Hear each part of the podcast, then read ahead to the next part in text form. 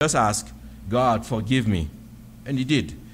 The tax collector prayer of repentance was simple, was accepted and granted. God does not hear the proud. James, James 4 6 tells us, God resists the proud and give grace to the humble. The psalmist refers to his sins because he knows himself. He knows who is he. He is proud, perverted as human beings that we are all. That's why he's asked God to overlook his sins, appealing to God's mercy in verse 3.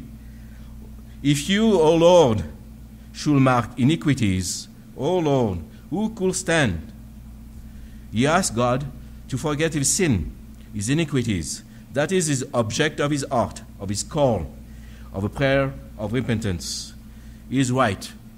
Who could stand in front of a sinless God at the temple? Let us, let us not forget that this is a psalm of ascent. He is climbing to see God at the temple at the end. He knows that he is on a pilgrimage, journey to see God, and his request is to, to stand before him. How could he stand before him with his sins marked forever? If God marked his sin forever, this question is a valid one. And this verse is followed by a but, like a but that we have in Romans. And this is remembering God's character. But now we moved to another point of a psalm with a simple but or kai in Hebrew. Remember God forgiveness in Psalm verse 4. It is like a, a light bulb event, an eureka moment in this psalmist that is on, on pilgrimage. Suddenly is remembering God is a forgiving God. God forgiveness. And you will read, But with you there is forgiveness, that you may be feared. God can remember, can remember everything. But like the psalmist says, God is a forgiving God, and he, for, he will forgive our God. Let's ask Him to forget our sins, not in a callous way, not in a not thinking that the grace of God is cheap, not at all. Let us ask to God to remember no more our sins, and we know that God is a forgiving God and as it is written in Hebrews 8:12, one of my favorite verse in the Bible or book in the Bible. For I will be merciful toward the, I will be merciful toward the iniquities, and I will remember their sin no more. As verse 3 suggests, no one can come before God directly if our sins were marked for eternity and never removed. He knows God's holiness. The holiness of God is the character of God that is totally different from us, kids. Holiness is a big word, but it's very simple. It is different from all of us. And there is nothing in this world that's, that it is the same as God. Nothing. He is an handsome and a holy God. He is totally different from us. He's that blemish without sin. Nothing can compare to him. The psalmist understands this. Uh, Others, he knows this. We read it in the law this morning in Deuteronomy. God is a powerful God, and no one can approach him except the one who are pure. But he is a loving God, and the Israelites are to wash or to purify themselves before entering the temple. And no one, except the purified ones, or the religious priest can, could enter in the Holy of Holies separated by the curtain. This physical washing was necessary for them. For us, we don't wash ourselves. There's not a bath in front of a church where we go and we are, wash ourselves every Sunday. We enter here, well, perhaps you do it at home, but I don't know. But what, what I know is that uh, this is a symbol it is a symbol that uh, it is spiritual. Before entering His presence, we need to confess our sin. And our worship here at, Tralex, at Black Forest sorry, is we do confess our sin before entering in his gates, before worship. We confess our sins. And by the washing and our confessing, and we are washed by his word and by his works. There are two kind of interesting words in verse 3, uh, verse 4, sorry. Forgiveness and fear. In the same exact verse, we have forgiveness and fear. It seems at first glance odd or peculiar to have these kind of words linked together in the same verse. This is not odd. When we call to God on His forgiveness, we need to remember who is He, the most holy, the most handsome God. To truly receive His forgiveness, as we need, is to fear Him in a reverent way, as it is written in Hosea 3:5. And they shall come in fear to the Lord to his goodness in the latter days. To fear God is to venerate him, to venerate him in our prayers without pretension. God hates sins. It was rem- Pastor Sam reminded us this morning. God hates sins. When we pray to God, when we commune with Him, we must approach Him with honesty and sincerity, recognizing what we are not, recognizing what we are, exposing our sins, whatever sins we have committed, humbly, and ask Him for His grace when we approach Him. In the New Testament, we have read with Pastor Joseph earlier this year in Acts of Paul, of the Apostles, sorry, Ananias and his wife, Sapphira, were punished for lying for, to the Holy Spirit without shame or fear. This is a good reminder for all of us which God we serve, for all of us when we pray to Him and ask for His grace. When you approach God, we are covered with unconfessed sin, both voluntary and involuntary. John told us, the apostle, in John 1 10, if you say that we have not sinned, we make him a liar, and his word is not in us. God can forget us, but we need to confess our sin. He can forget and pass over sin. In the Old Testament, we had to offer sacrifices. These sacrifices were only shadows. Sacrifices were limited in time. They could not atone, another big word, kids. Atone means justify or um, cover all our sins. They couldn't cover, the sacrifices were only temporal. We could only cover the sin at one. We couldn't sin, cover the sins in the past, in the present, or in the future. They were temporarily atonement, a kind of band aid, not an ultimate solution. The psalmist recognized not only his own state, but the state of every being, and he says, Who, co- who could before God and ask Him to forget his sin, and he is forgiven. He also knows that He's God, he knows He's God and His character, and that is why he can hope.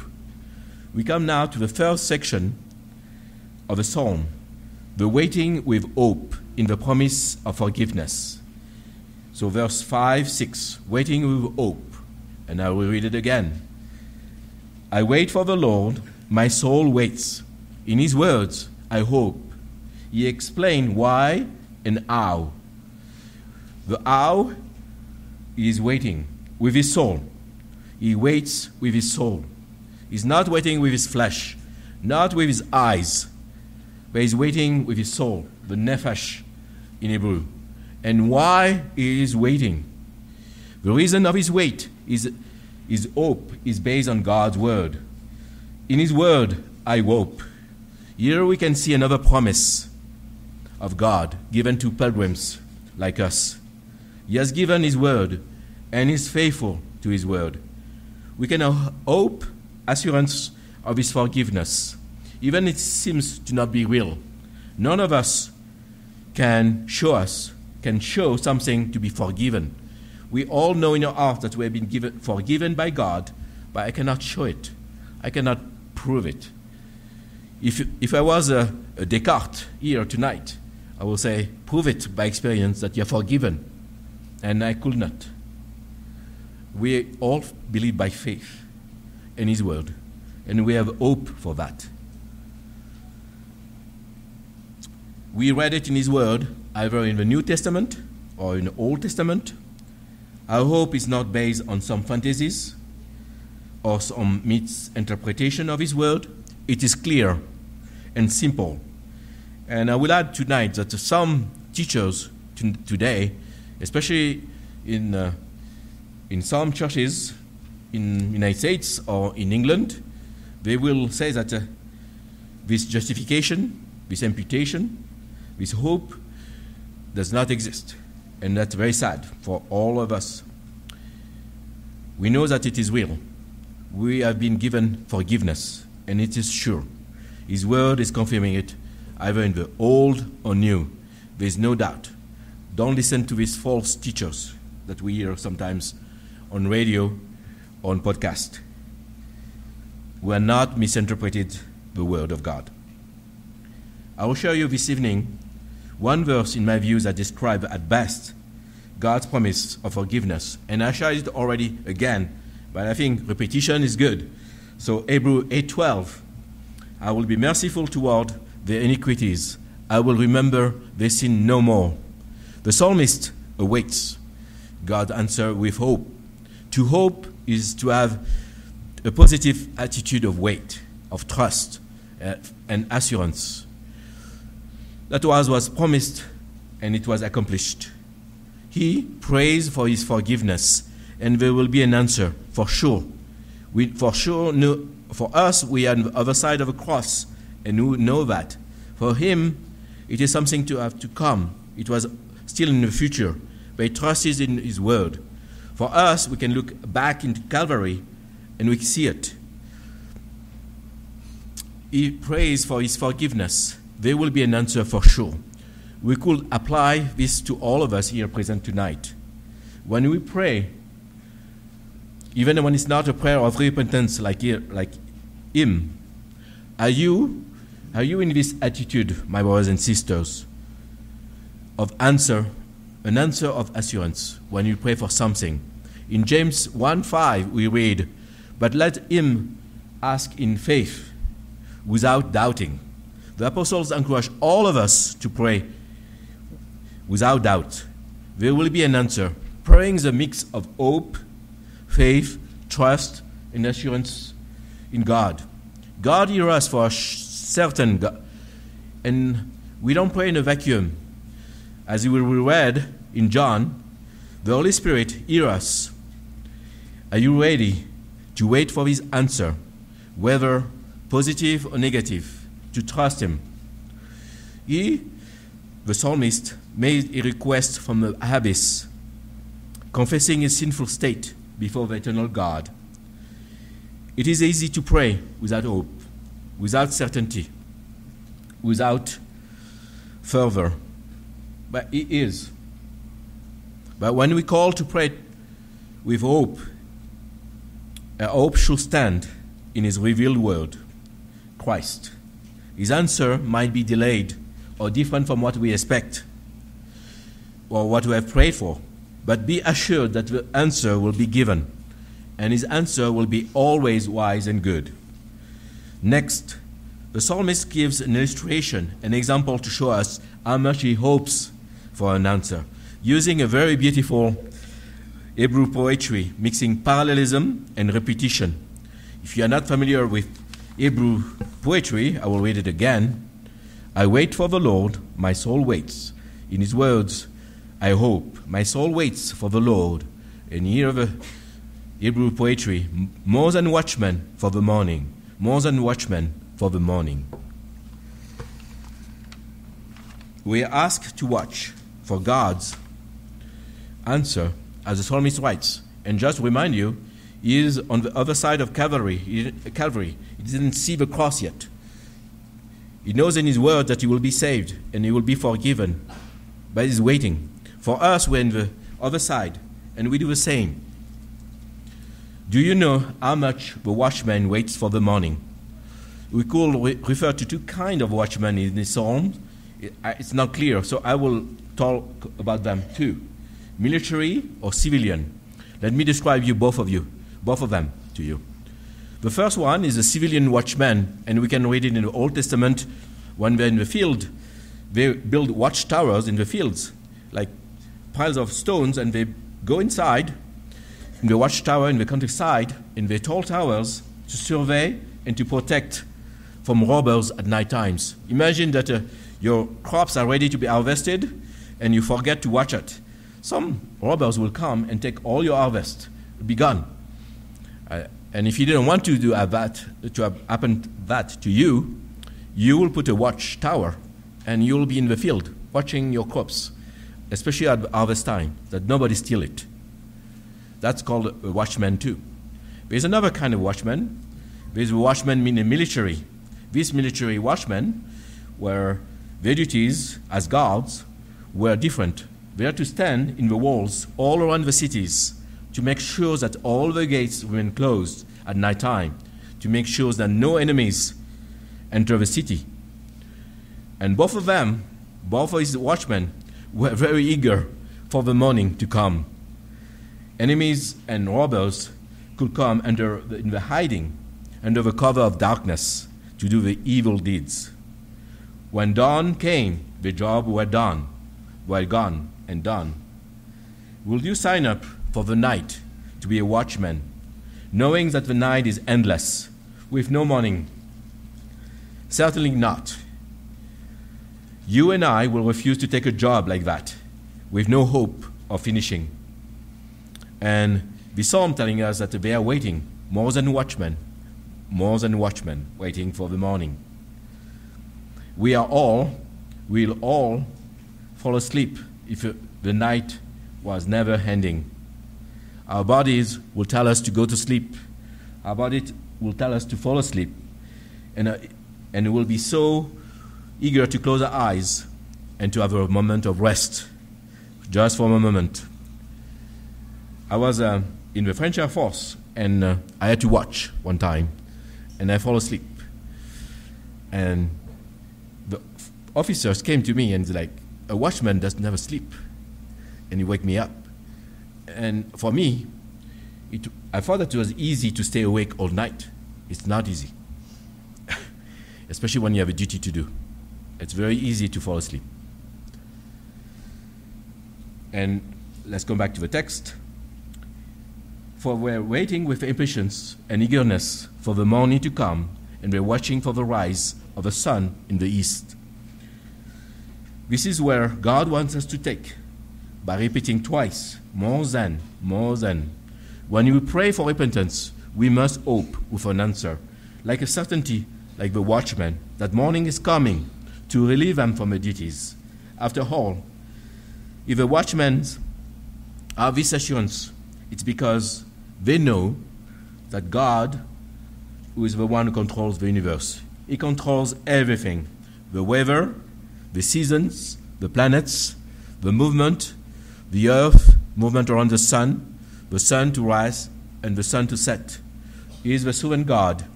In the same way, when we pray, let's hope that the answer comes with assurance, even there is a wait, because it is God who answers to us. Finally, the, we are jumping into verse 7 and 8. O Israel, hope in the Lord, for with the Lord there is steadfast love, and with him there is plentiful redemption. He will redeem us, he will redeem Israel from all his iniquities. The psalmist is reminding us of God's promise to Israel and exhorting his brothers and sisters to trust in him, in God, the true Redeemer of Israel. Redeemer of Israel. He is already proclaiming the gospel of Jesus Christ, filled with the Holy Spirit. It is not it is his intellect that lead him to write that. It would have been impossible without the work of God in him, without his the divine intervention, the inspiration. It is like the Apostle Peter, who recognized Jesus as the Messiah in Matthew 16 13. When we pray to God, we must recognize all God's works. is liberating action from sin in our prayer, the deliverance from the bondage of sins and forgiveness. This work was already displayed, a part in the Exodus that we read this morning, the bondage out of slavery of, Israel, of Egypt, and the bondage um, and the deliverance from, Israel, from the captivity in Egypt, and when he brought back the Jewish people from Babylon. And more personally, let's remember, all of us, we have been saved. We have been saved from, from sin. And if you have been saved and born again tonight, our sins are nailed to the cross. The debt, the debt is paid at Calvary. Jesus, um, John 1930 st- tell us when Jesus on the cross said, It is finished, it is paid. The justice of God was rendered. Our sins have been wiped away. If his Son, Jesus Christ, has taken upon himself the punishment we are called to suffer, our misery is gone, not in part, but in all. This grace was not free. 2 Corinthians 5 21 reminds us for our sake, he made him to be sin who, know, who knew no sin, so that in him we might uh, become the righteousness of God. Jesus Christ is the liberator of Israel, the Redeemer. If you do not, if you do not know Christ tonight, bow down and ask Him to forgive you your sin to receive His grace, His forgiveness, with humility, love, and gratitude, because none of us deserve His gospel. Ephesians 2 9 says, Not by works, let any man should boast. Praise the Lord. Praise the Lord, the Father, Son, and Holy Spirit. If you know Christ as your Lord and Savior, pray with me to be free from any sins that still entrap you tonight in your life, my brothers and sisters. It is time for all of us to confess, to be free from the bondage of sin. And He will answer at this time. And we will wait for His deliverance as the watchmen did. As they wait for the morning, they waited. They knew that He will come. All of you are struggling with sin tonight Ask Him to help you. He will. And finally, for all of us tonight, we are living, as I said, in the other side of the cross, of Calvary. Jesus has accomplished his mission of Redeemer. Last night we're talking, we're waiting for the second return of, of Jesus Christ. But his mission, with no doubt, was done we are in the already not yet kingdom. In this psalm, we see that even the covenant people can, mis- can be very miserable when sin abounds. Sins can bring us, all of us, down, all our joy, all our spirit. When sins seems horrible and so horrible, my beloved brothers and sisters, there is no condemnation for all of us. All were in Christ are free from this bondage.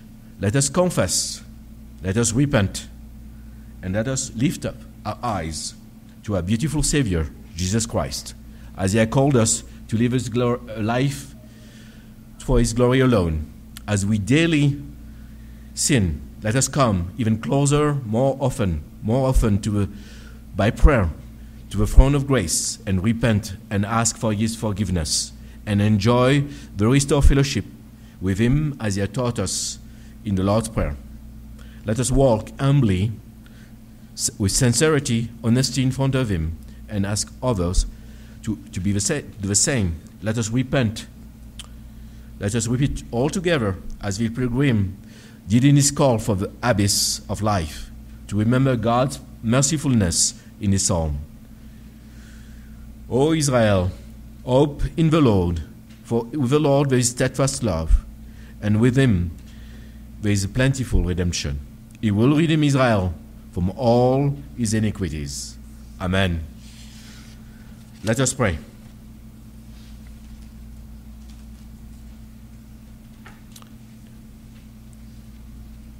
Oh God, hear our prayer. We want you to thank you for the redemption that you have offered us freely in Christ. Thank you for you, Father, to have sent us your Son to save us. Thank you, the Lord Jesus Christ, to have taken on himself our iniquities and to wipe out our sins. Thank you, Spirit of God, to have revealed this truth for some of us, for your redeemed people.